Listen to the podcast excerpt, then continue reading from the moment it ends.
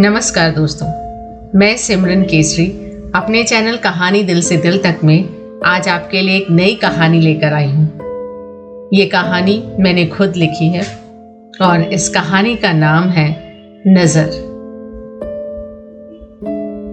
दीपक और ज्योति, आप तो जानते हैं जिस तरह दीपक के बिना ज्योति अधूरी होती है और ज्योति के बिना दीपक का कोई अस्तित्व नहीं होता है।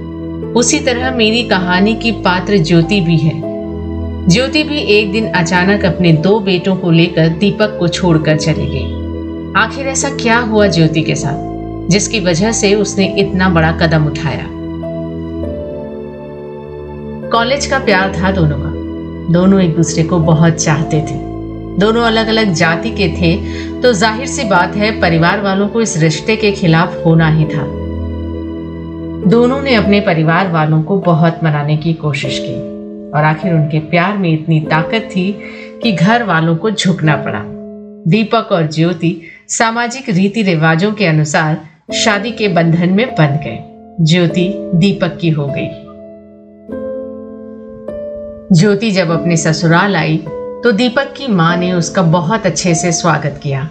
शादी के दूसरे दिन जब सब नाश्ता करने के लिए डाइनिंग टेबल पर बैठे तो ज्योति ने ध्यान दिया कि मम्मी और दीपक तो हैं, लेकिन पापा जी कहीं दिखाई नहीं दे रहे हैं। उसने अपनी सासू माँ से पूछा कि मम्मी पापा कहाँ हैं? तो उन्होंने एक नज़र दीपक को देखा फिर ज्योति को और फिर बिना कुछ बोले उठकर चली गई। ज्योति को कुछ समझ नहीं आया। उसने दीपक से पूछा क्या हुआ? मैं ऐसे क्यों चली गई? क्या मैंने कुछ गलत कहा? तो दीपक ने कहा नहीं। तुमने कुछ गलत नहीं कहा। गलती मेरी ही है कि मैंने तुम्हें सच्चाई नहीं बताई। शायद तुम्हें पहले ही बता देना चाहिए था। मेरी माँ और पापा एक साथ नहीं रहते। उनका तलाक हो चुका है। वो तो सिर्फ़ शादी की रस्में निभाने आए थे। दीपक तुमने इतनी बड़ी बात मुझसे क्यों छिपाई? सॉरी ज्योति। मैं डर गया था कि कहीं तुम ये कहकर दीपक ऑफ़िस चला गया।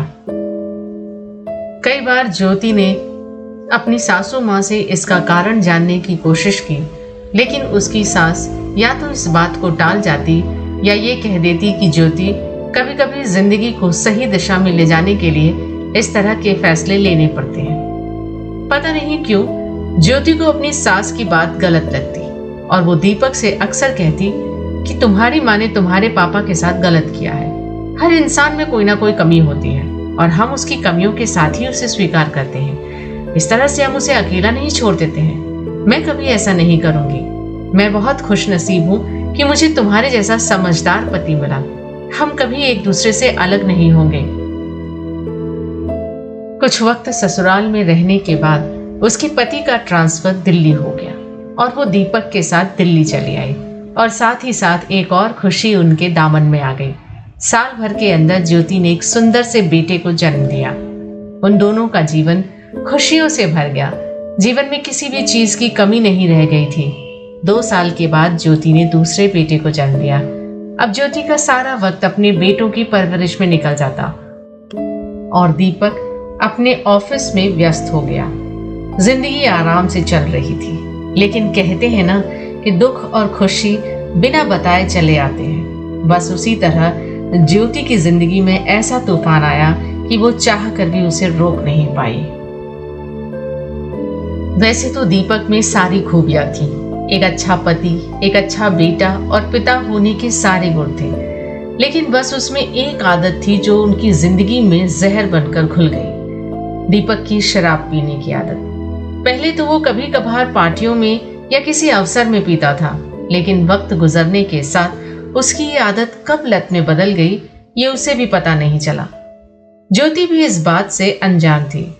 शुरू शुरू में ऑफ़िस से देर से आता और आकर शराब पीने लगता तो ज्योति को लगता कि शायद ऑफ़िस में बहुत स्ट्रेस हो जाता है, जिसकी वजह से वो पीता है। लेकिन धीरे धीरे ये रोज ही होने लगा। एक दिन जब दीपक ऑफ़िस से आया और शराब पीने बैठा तो ज्योति से रहा नहीं गया और उसने दीपक से कहा एक वक्त था दीपक, जब तुम तो मुझे अपनी सारी बातें बताते थे, अपने सारे दुख मुझसे साझा करते थे। क्या मेरा प्यार तुम्हारे लिए कम हो गया है? आखिर क्या वजह है जिसके कारण तुम ऑफ़िस से देर से आते हो और आते ही शराब पीने लगते हो? तुम मुझे बताओ, शायद हम मिलकर उस समस्या को सुलझा ले। मतलब मुझे क्या परेशानी हो सकती है? मुझे तो बस पीना अच्छा लगता है, इसीलिए पीता हूँ। दीपक आपके बच्चे बड़े हो रहे हैं और इस तरह उनके सामने पीते रहोगे तो उन पर क्या असर पड़ेगा? और तुम्हारी अपनी सेहत के लिए भी अच्छा नहीं है। दीपक ने इन बातों का कोई जवाब नहीं दिया। उसे इन सब बातों से कोई फ़र्क नहीं पड़ता था। ज्योति ने कई बार समझाने की कोशिश की। रोज दोनों की इसी बात पर बहस भी होती थी और ज्योति हार मानकर सोने चली जाती थी। उसे लगने लगा था कि शायद यही मेरी नियति है। हर किसी को सब खुशियाँ नहीं मिल सकती हैं। कोई ना कोई कमी तो आपकी ज़िंदगी में रहती है। ज़िंदगी ऐसे ही कटने लगी। दीपक का रोज रात में शराब पीना जारी रहा। शराब की लत के कारण दीपक ऑफ़िस में अपना काम ठीक से नहीं कर पा रहा था। जिसकी वजह से वो हर दिन अपने बॉस से डांट भी खाता। ऑफ़िस का गुस्सा वो घर पर आकर बच्चों पर उतारता। आए दिन ज्योति से इसी बात पर बहस हो जाती। एक दिन तो उसने ज्योति पर हाथ उठाने की भी कोशिश की थी, लेकिन जब दूसरे दिन नशा उतरा तो उसे अपनी गलती का एहसास हुआ। और ज्योति से माफ़ी मांग लेता, लेकिन रात होते ही फिर शराब के नशे में वही हरकतें करता। घर की सारी ज़िम्मेदारी अब ज्योति ही संभालती थी। बच्चों को स्कूल से लाना, उनका खाना पीना, पढ़ाना ट्यूशन सब कुछ ज्योति ही मैनेज करती। दोनों के बीच की दूरियाँ धीरे धीरे बढ़ती जा रही थी। दीपक घर की तरफ़ से पूरी तरह से बेपरवाह हो गया था। जब वो नशे में नहीं होता तो बच्चों को कभी कभार प्यार भी कर लेता था, लेकिन नशे में वो सब कुछ भूल जाता था। एक दिन जब दीपक ऑफ़िस से घर आया तो वो होश में नहीं था। ज्योति समझ गई कि वो आज भी पीकर आया है। ज्योति ने उससे कुछ नहीं कहा। वो अपने बच्चों को लेकर दूसरे कमरे में जाने लगी तो दीपक को गुस्सा आ गया। उसे लगा ज्योति ने उसका अपमान किया। वो ज्योति को ज़ोर ज़ोर से गाली देने लगा, चिल्लाने लगा। तुम अपने आप को समझती क्या मेरे आते ही तुम कमरे में क्यों चली जाती मेरे साथ बैठना भी तुम्हें पसंद नहीं। जाओ, चली जाओ यहाँ से। जाओ यहाँ से। पता नहीं कौन सी वो मोहरत थी जब मैंने तुमसे शादी की थी। ज्योति को समझ नहीं आया कि आखिर उसने क्या गलती कर दी। वो अपने कमरे में चली गई और दरवाज़ा बंद कर लिया। दीपक पूरी रात शराब के नशे में बड़बड़ाता रहा और वही सोफे पर सो गया। अगली सुबह जब दस बज गए और वो नहीं उठा तो ज्योति ने हिम्मत करके उसे जगाया और उससे पूछा, आज आपको ऑफ़िस नहीं जाना है? दीपक का नशा उतर चुका था। उसे समझ नहीं आ रहा था कि क्या करे। बड़ी हिम्मत करके उसने कहा ज्योति मेरी नौकरी चली गई। बॉस ने मुझे निकाल दिया। ये सुनकर ज्योति जैसे सुन्न हो गई। ये सब क्या हो गया? अब घर कैसे चलेगा? बच्चों के स्कूल की फ़ीस घर का किराया बाकी के खर्च कैसे मैनेज करेंगे? दीपक ने ज्योति की बात का कोई जवाब नहीं दिया और नहाने चला गया। कुछ वक्त तक कई जगह दूसरी नौकरी के लिए दीपक ने बहुत हाथ पैर मारे, लेकिन हर जगह नाकामयाबी ही मिली। उसने घर से बाहर जाना बिल्कुल बंद कर दिया था। बस अब पूरे दिन घर पर बैठकर शराब पीता था। चार महीने बीत चुके थे, लेकिन दीपक को कहीं भी नौकरी नहीं मिल रही थी। घर के हालात बिगड़ते जा रहे थे। छोटी छोटी बातों को लेकर दोनों के बीच लड़ाई झगड़े होते रहते थे। एक दिन ज्योति खिड़की से बाहर देख रही थी और उसी समय अपनी सास के बारे में वो सोच रही थी कि मम्मी जी ने सही कहा था कि ज़िंदगी में कभी कभी ऐसे हालात भी आते हैं जिसमें आपको सख्त कदम उठाने पड़ते हैं। उस वक्त मैं उन्हें ही गलत समझ रही थी। कभी उनकी मनस्थिति को समझने की कोशिश ही नहीं की कि आखिर उन्होंने अपने पति को क्यों छोड़ा। आज उसी जगह पर मैं खड़ी हूँ। आज मुझे समझ आ रहा है कि इस तरह का फैसला करना कितना मुश्किल होता है। इंसान जब बहुत बेबस हो जाता है, तभी इस तरह के कदम उठाता है। मुझे भी अब कोई ना कोई फैसला लेना होगा। मैं इस तरह से अपने बच्चों की ज़िंदगी बर्बाद नहीं कर सकती।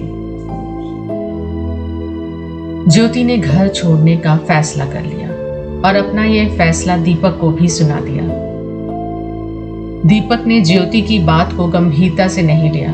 उसे लगा कि ज्योति ऐसा कुछ नहीं करेगी। एक दिन जब दीपक घर से किसी काम के लिए बाहर गया तो ज्योति अपने दोनों बच्चों को लेकर अपनी माँ के पास बैंगलोर चली गई और दीपक के लिए एक खत छोड़ गई। दीपक जब घर आया तो घर का दरवाज़ा खुला था। घर में बहुत शांति थी। उसने हर तरफ़ ज्योति और बच्चों को ढूंढा, लेकिन उसे कोई नहीं मिला। जब वो ड्राइंग रूम में आया और सोफे पर बैठा, तब देखा सामने टेबल पर खत पड़ा है। दीपक ने उसे उठाया और पढ़ने लगा। ज्योति ने लिखा था, दीपक, मैं तुमसे बहुत प्यार करती हूँ और हमेशा करती रहूँगी, लेकिन मैं अपने बच्चों का भविष्य इस तरह से खराब नहीं कर सकती। मैंने तुम्हें बहुत सुधारने की कोशिश की, लेकिन तुम नहीं बदले। शायद मेरे ही प्यार में कुछ कमी थी। या शायद हमारे प्यार को किसी की नज़र लग गई। वरना हमारे साथ ऐसा नहीं होता। मैं अपनी माँ के पास बैंगलोर जा रही हूँ। तुम अपना ख्याल रखना। तुम जब चाहो, अपने बच्चों से मिलने आ सकते हो। दीपक खत को पढ़कर फूट फूट कर रोने लगा। उसे अपनी गलती का एहसास हो गया था।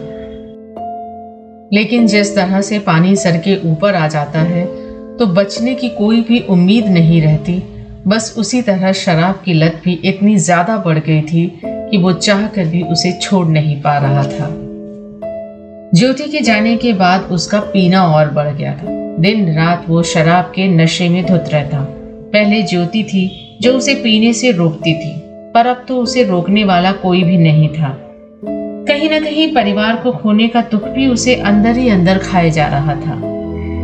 एक रात दीपक जब अपने किसी दोस्त से मिलकर वापस घर आ रहा था, उसके दोस्त के हँसते खेलते परिवार को देखकर उसे अपने बच्चों और ज्योति की याद आई। उससे रहा नहीं गया। कार में बैठे बैठे ही उसने ज्योति को फ़ोन लगाया। फ़ोन ज्योति ने ही उठाया। उसने ज्योति से कहा, ज्योति, मुझे माफ़ कर दो। मुझे अपनी गलती का एहसास हो गया है। मैं बहुत मतलब ही हो गया था। मैं ये भूल गया था कि मेरी तुम्हारे प्रति और अपने बच्चों के प्रति कुछ जिम्मेदारियाँ हैं, जो मुझे निभानी चाहिए थी। लेकिन मैंने उनसे पूरी तरह से मुँह मोड़ लिया था। मैं सच कहता हूँ, मैंने बहुत कोशिश की खुद को बदलने की, पर कर नहीं सका।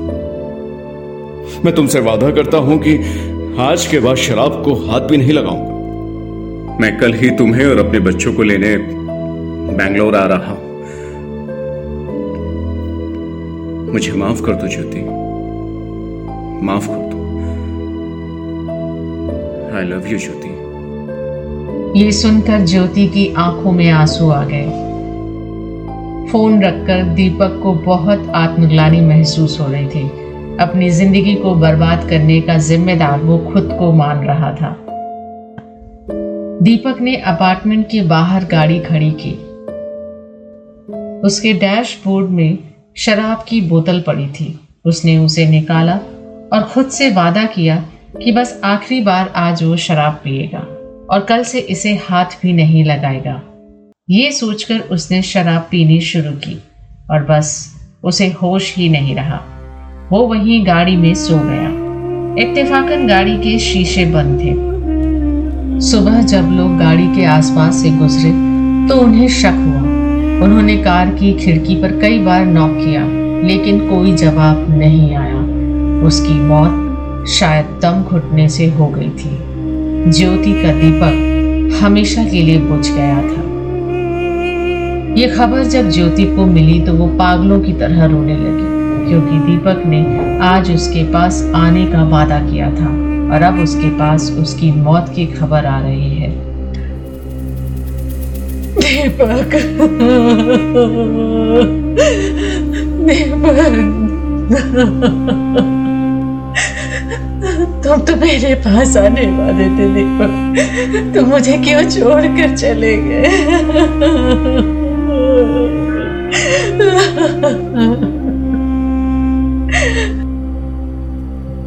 ज्योति दिल्ली आ गई। अपने पति की लाश को देखकर उसकी रही सही हिम्मत भी टूट गई। कल तक एक आस थी कि दीपक ठीक हो जाएँगे, पर वो भी नहीं रहे। दीपक के घर वालों ने दीपक की मौत का जिम्मेदार ज्योति को बताया कि अगर वो छोड़कर ना जाती तो शायद आज दीपक ज़िंदा होता। उसे छोड़कर जाने का फैसला सबको गलत लगा। सिर्फ़ ज्योति की सांस को छोड़कर। बस ज्योति की सास थी जो उसके दर्द को समझती थी। उसने ज्योति से कुछ नहीं कहा और उसके सिर पर प्यार से हाथ फेरा।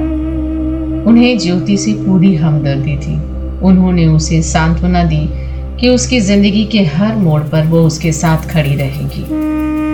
अपने पति का क्रियाकर्म करने के बाद ज्योति वापस बैंगलोर आ गई। अब उसके ऊपर अपने बच्चों की परवरिश की ज़िम्मेदारी थी, जो उसे अकेले निभानी थी। उसे अब सिर्फ़ दीपक की यादों के साथ ज़िंदगी गुजारनी थी। बस एक ही ख्याल उसके जहन में बार बार आता था कि क्या सच में उसके प्यार को किसी की नज़र लग गई? तो आपने सुना कि किस तरह ज्योति ने अपने हालातों का सामना किया। एक हंसता खेलता परिवार बिखर गया। हम इंसान भी कितने मतलबी होते हैं। सिर्फ़ अपने ही बारे में सोचते हैं। अगर ज्योति के पति ने एक बार भी ये सोच लिया होता कि अगर मुझे कुछ हो जाए तो मेरे बाद मेरी पत्नी और बच्चों का क्या होगा? तो शायद वो अपनी शराब पीने की आदत को छोड़ देता या उसे कम कर देता, पर ऐसा नहीं हो सका। आशा करती हूँ कि आपको मेरी ये कहानी अच्छी लगी होगी और आगे इसी तरह की कहानियों के लिए मेरे साथ जुड़े रहिएगा। तब तक के लिए नमस्कार।